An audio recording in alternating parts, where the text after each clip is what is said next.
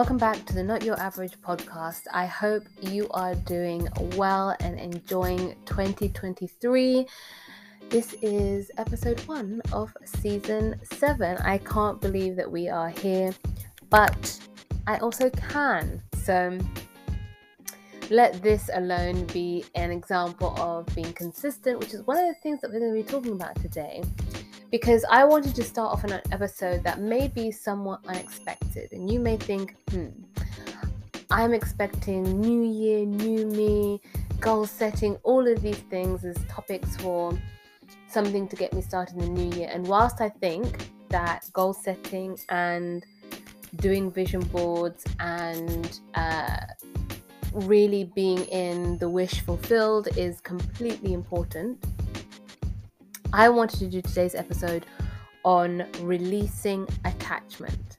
Yes, we are going to be talking about releasing attachment today because I have been reading a book uh, recently called Attached, and a lot of you may know it if you are someone who is invested in your personal development. And whilst that book focuses on relationships, I just thought it had a very interesting um, idea about what attachment is, but also I wanted to look at attachment in the wider context, particularly as we enter this new calendar year and looking at the things that you may be continuing to do as well as the new things that you want to implement. And they might be new practical things, but also new habits, mindsets, behaviors, things like that. So, why releasing attachment? Number one, when you are chasing something, it is usually running away from you. So, my first point is when you are chasing something, i.e., I'm not talking about when you're putting in the work or when you are, you know, putting in the habits or generally just taking action, which is necessary in order to achieve anything. Um, tangible at least and it's important to i always say play your part you know have faith but then let god take care of the rest or whatever you may believe in which is zero judgment here as always. But i think it's important to understand why when you chase something it's from the energy of lack. When you are chasing something, it's from the idea that you don't have something, and so therefore something external to you is what will bring you the sense of peace, satisfaction, joy, worthiness, uh, equilibrium, whatever it is that you're looking for. So sometimes it's not actually that thing or that person or that opportunity or that uh, monetary sort of figure or that destination or that outfit. Um, it's or that friend group. It's actually just the feeling that you're chasing, which is often why I always say that it's important to ask yourself why. Why am I going after this goal? Why am I trying to achieve this thing? What what am I trying to attain that I feel that is not already in my life. So, whenever you're chasing something and you're doing it from the sense of um, neediness, you're always checking up on it. You're always in a way that's not about progress, it's just about quieting the anxiety that comes from you not being at peace with uncertainty. And I'll talk about that a little bit later. But uncertainty is just a part of life. I think every single one of us who's been in this panoramic over the last couple of years will be aware of that. So um, it's really important to understand and embrace uncertainty, embrace whatever feelings may come from that so that you don't end up chasing the wrong things either. So sometimes when you're chasing something, it's not necessarily because it's the right thing for you. Sometimes you just want to have something or someone or an opportunity or a dollar amount, as I said, or um, you know, to be seen with certain people because you think that's what will get you that feeling that you want. But that doesn't necessarily mean that it's up to the standards that are necessary. That doesn't mean that it will actually bring you the peace and the happiness and the joy. But because you're so busy overriding all the other mechanisms that you have, like your intuition, um, to look and sort of stop and be present and ask yourself, is this really something that I want? Is this actually going to move my life forward? Um, is this going to help me live purposefully? Then you're usually chasing something from the point of view of, well, something is better than nothing. And as you know, that is not a motto that I would advocate. So I would say, ask yourself, am I chasing this? Am I chasing X, Y, Z? Whatever it may be. This applies to every part of your life. Please believe it is not solely about relationships. People focus this on relationships because it's the most popular subject, but think wider, think beyond that because that's just one aspect of your life. And so, and whilst it is important um, because we relate to all manner of people in our lives, it's important that you also ask yourself, why am I chasing this? Why do I feel, where is the lack that I feel in my life? And how can I move from chasing to um, attracting, to being the kind of person who can receive? Uh, usually, if you're chasing something, it's sometimes attached to the belief that you're not worthy of receiving good things without having to work for them. And I re- recently was listening to a podcast of Humble, I think it was Humble the Poet, uh, with Matthew Hussey, where he was talking about sometimes we will sort of overlook red flags because we f- are conditioned, all of us, particularly in the Western world, to think that we have to earn absolutely everything and that some things just can't be easy. Well, actually, the truth is, if you have faith and you put in the necessary work, you don't need to always try to prove yourself in every situation, which is what happens when you're chasing. When you are chasing, you're not going to be thinking about how is this impacting my well-being? How is this impacting my uh, existing relationships? How is this impacting my finances? My you know my schedule? Am i doing things that impact me and others positively. You're going to be thinking about that one thing and you're not going to be allowing yourself to be a 360 whole being. So again ask yourself why am i chasing something and what is the so quote unquote lack that you're trying to fulfill? And understand that moving on from our last episode about no more scarcity mindset there is more than enough to go around and as i said apply that to every area of, of your life. And if you truly believe that you will not feel as if it's only this opportunity. And then if i don't tick it up then i've missed it. Or if i don't do this or if i don't try harder or if i don't go out of my way yes there are some things that i think you should definitely take the opportunity for. But the only way that you'll be able to discern that is by being still listening to your intuition and not being in such a rush all the time to sort of make something happen when you're making something happen in the sense of versus creating the life that you want, again, you're doing it from a position of lack. So um, stop chasing, start attracting. And my second point in releasing attachment is be consistent. You might be like, that's a bit weird. You just told me to stop chasing. Well, I mean that you need to persist and be consistent with a belief that you are worthy of what it is that you have set as your goals. Because when you don't believe you're worthy, you're usually attached to the outcome. But when you release attachment, you go, Well, I've written this down, or I'm focusing on it in the sense that this is what I've decided is my goal. This is my why behind the goal, because that's also what will keep you going when things don't seem to be sort of, you know, moving as quickly, for example, as you want but then release it. In the words of Elsa in Frozen, I think that's her name, let it go. Let it go. Let it go. When you are consistent in releasing attachment, you are sending a signal to yourself. You are putting in that worthiness of yourself back inwardly. And when you are consistent with the belief that you are worthy of that, you are then that energy that would have gone out. So the words, the behaviors that would have gone out to chasing in point number one is now directed inward. If you're consistent and you go, okay, I'm worthy of it, so I can relax.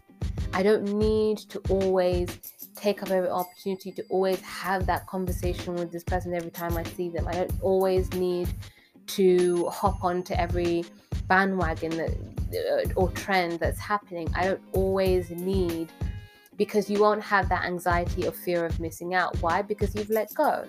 Because you understood and you're starting to discern that not all opportunities or not uh, everything is created equally.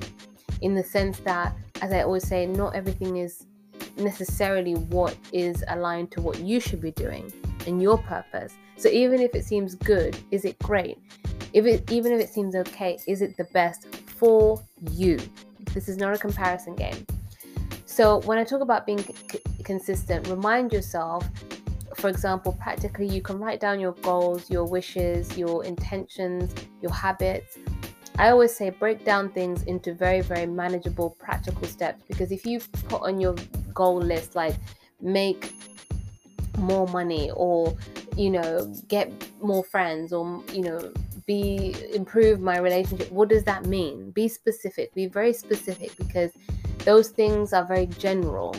And you won't then be able to if you haven't broken them down into the steps that will help you with that then you won't be able to see any progress because you haven't really been specific and set out the steps. So if you want to make more money what are you doing to improve your business? What are the steps that you need to take? Are you cold calling? Are you sending emails? Are you following up opportunities if it's in your work are you pitching more projects are you going in with a great attitude despite what uh, happens in every workplace are you um, ensuring that you understand that you're working for a bigger purpose and so are you sort of practically ensuring that you're finishing things on time and maintaining the habits that you did before that got you to where you are now in your career, for example. That's just one example. It could be many areas of your life. But when you're consistent and you put those those goals up, for example, let's use this calendar year, this new calendar year as a starting point. When you remind yourself of that, you can release that, you can detach from that because you're consistent in the belief that I am worth that. If you sit in that belief, because that's also something that should be probably one of your goals, in that reminding yourself that you are enough. We live in a world that actually programs us to feel that we're not enough. Therefore, you need to look outside of yourself. You need to buy this. You need to be with this person. You need to have this job. You need to have this status. What's your title? What what brand are you wearing? You know, who are you friends with? Are you do you have a, a spouse or a partner or boyfriend, girlfriend? Are you married or not? All of these things are designed to, in some way, make you feel inadequate. So then you look outside of yourself to satiate that feeling of inadequacy. It is so prevalent, and when your eyes become open to it, you just see how prevalent it is and how early that programming starts and how off, how much unlearning that we have to do. So please understand that as ever, this is a zero judgment zone. This is a, you know unlearning that we all have to do. And so when you see that that programming of inadequacy or scarcity, as I talked about in the last episode, and the idea that there's not enough for everyone or that, you know, it's everything is a competition. No, it doesn't have to be if that's not what you are consistently believing. You are consistently believing these are my goals, I'm not giving up, this is um, what I'm worthy of, I'm enough, I can have that despite what circumstances you may see then you will remove the attachment because it's you will have reprogrammed your subconscious belief.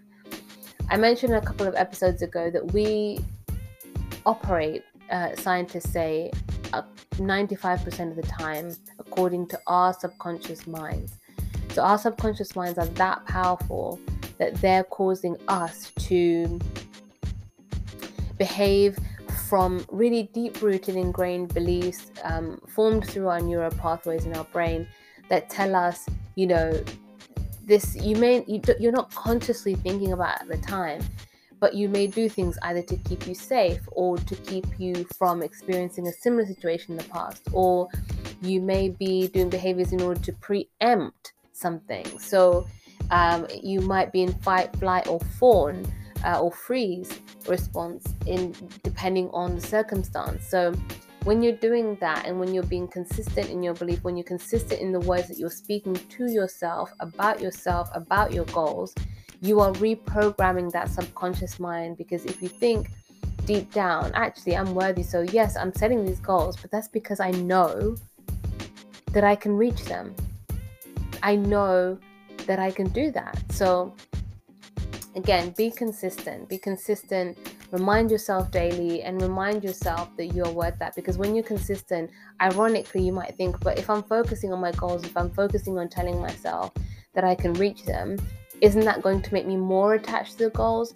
Mm, no, this world that we're in, strangely enough, works on paradoxes. You know, it's like the le- the less attached you are, the more something comes to you. It's because you are not attaching your sense of self worth. Because if you're consistent, it becomes who you are. It becomes your identity. So you become the identity of the person who would have already achieved that thing. And that leaves me to my next point. Point number three live in the wish fulfilled. Live as if it has already happened. What would somebody who has that life or the goals that you set, as if those goals are already done, how would that person behave? How would that person show up, wake up? What would they eat, drink? How would they exercise, move their body? How would they speak to themselves? How would they engage with other people? How would they be disciplined? How would they engage in, you know, recreational activities or things for fun? What what do they read? What do they consume? Um, what do they listen to? How do they spend their day? Do they rest? All of these things. So live in the wish fulfilled. Live as if what you want to happen has already happened. That helps you let it go because your mind as beautiful as our brain is and as powerful and as impactful. In fact, yesterday I was listening to a it was a coaching session and this individual said that our brain it accounts for 2% of our body weight, I believe, in total. However, it takes up 25% of the energy that we consume. So you consume your energy through obviously sunlight and um, food. So, of the energy that is derived from your food, when your stomach digests it, obviously converts it into energy. Our bodies are amazing. Your brain actually takes up 25% of that, even though it only accounts for 2% of your actual body weight. So I think it's important to understand that as much as our brains are amazing, they, they do take up a lot of our time because that's where we can really make or break our lives. That's where we can decide the quality of our lives. And so when you live in the wish fulfilled, you are training your brain because it can't tell the difference between something that's happened and something that's imagined. That's how powerful our minds are that's why when somebody says, you know, it's a self fulfilling prophecy, because if you think about something and you're always, for example, thinking of the dire consequences or something, um, or you're doubting, for example, let's use this idea of goal setting, then it's never going to happen because your brain is already living in the state as if you haven't achieved it, you haven't got it, and you're not even going to think about taking action. Whereas if you live in the wish fulfilled, you are telling yourself, this has already happened. So, therefore, again, you can relax, but also I can take action, I can speak, I can carry myself as if I'm already that, as if I've already got that position that I want, whether it's a professional one or a position that you may want to change in your personal life. So, again, it's making sure that you are understanding what the end looks like. What does those fulfilled goals look like? What will your life feel like? You know, attach that emotion. And Dr. Joe Dispenza really talks about this quite often. Get into the motion of the end of it already happening. So, again, I'll use relationships as a great example because it's a very popular subject. And you have to ask yourself if you want um, you know, to be a husband or a wife, whether you're a man or a woman listening to this, what how would that person carry themselves? What would they be saying and doing? How would they be conducting themselves? What would they be listening to? How would they be feeling? Would they be anxious? No. Would they be sort of concerned about every other person that they walk past? Why? Be- the answer is no. The reason why is because they've already got what they want. So if you live like the wish is already fulfilled, and Wayne Dyer um, has a book, Dr. Wayne Dyer has a book about this, and it really called it's called Wishes Fulfilled, I believe, but you can Google it. And he talks about in a, a recent video I was watching, actually, I was listening to it, about how living in the wish fulfilled it brings about what you want much faster because again, you're relaxed. You don't have that sense of urgency. And that leads me on to my next point, which is stabilize yourself, stabilize your inner sort of emotions and moods. So that does is about living in the wish fulfilled. But when you do that, you will naturally be more relaxed. Stabilizing yourself applies to every single area of your life. You want to have mental clarity at, at all times. Obviously, we would always love to have the most apt answer or the most perfect response. But, you know, as I said, we live 95% sometimes, uh, most of the time, out of our subconscious mind. And so, when you relax your state of mind, that's you also reprogramming your subconscious mind that this is your natural state. This is your homeostasis. This is where you, this is who you are.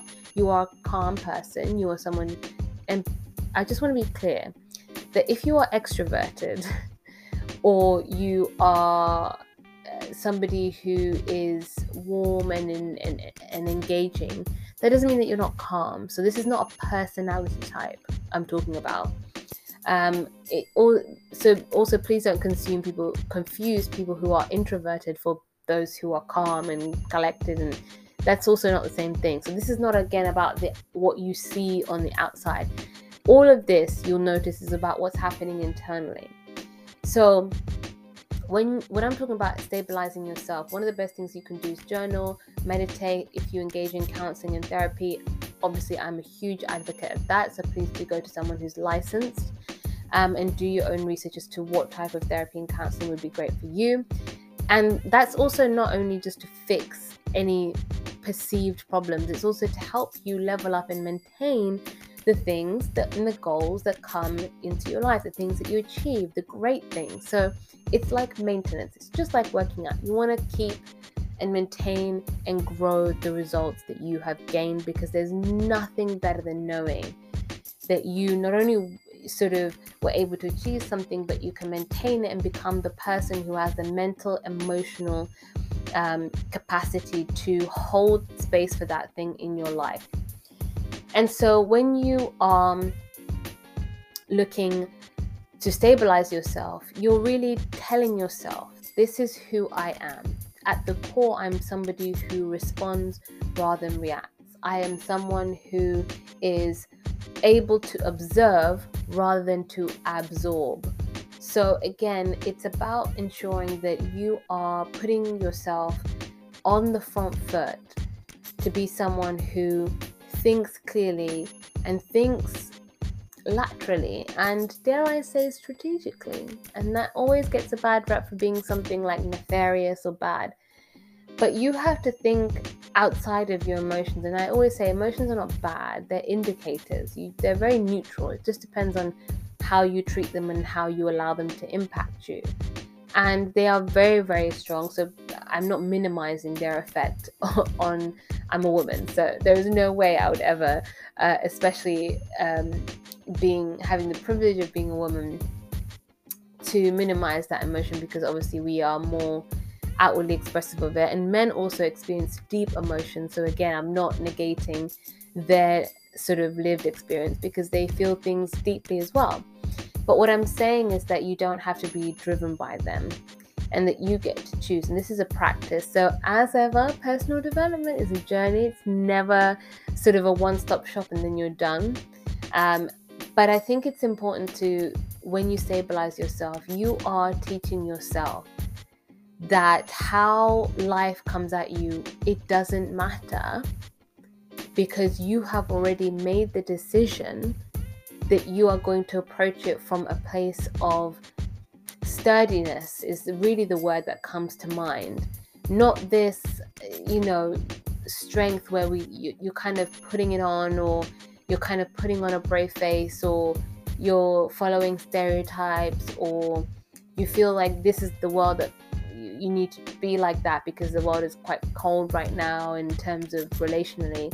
No, you're just observing. You're just saying, let me think about this in a way that is helpful and where my self in five years' time will look back and go, I acted in a stable manner because stabilizing again, as I always said, it's not about how your outward personality shows up, it's about your inward state.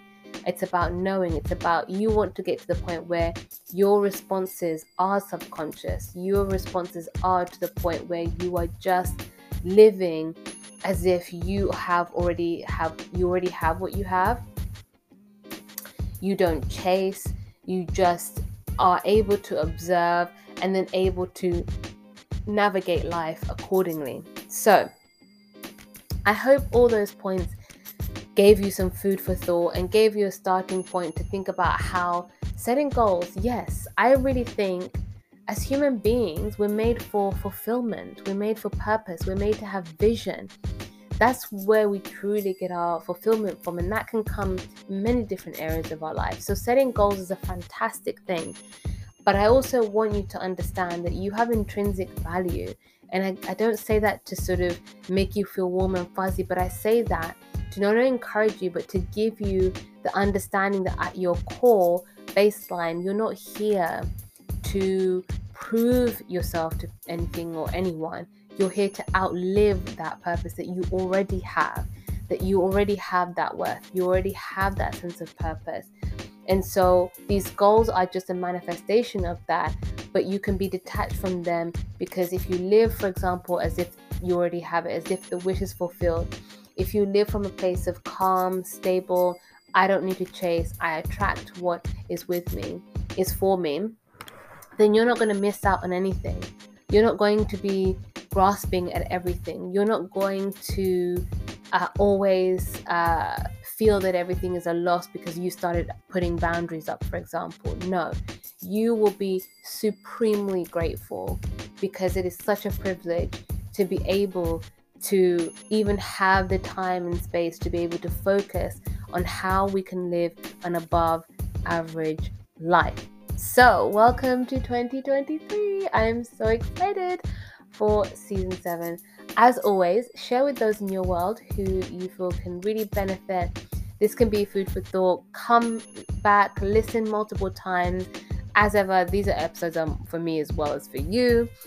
And thanks so much for listening, and I'll see you on the next episode. Bye.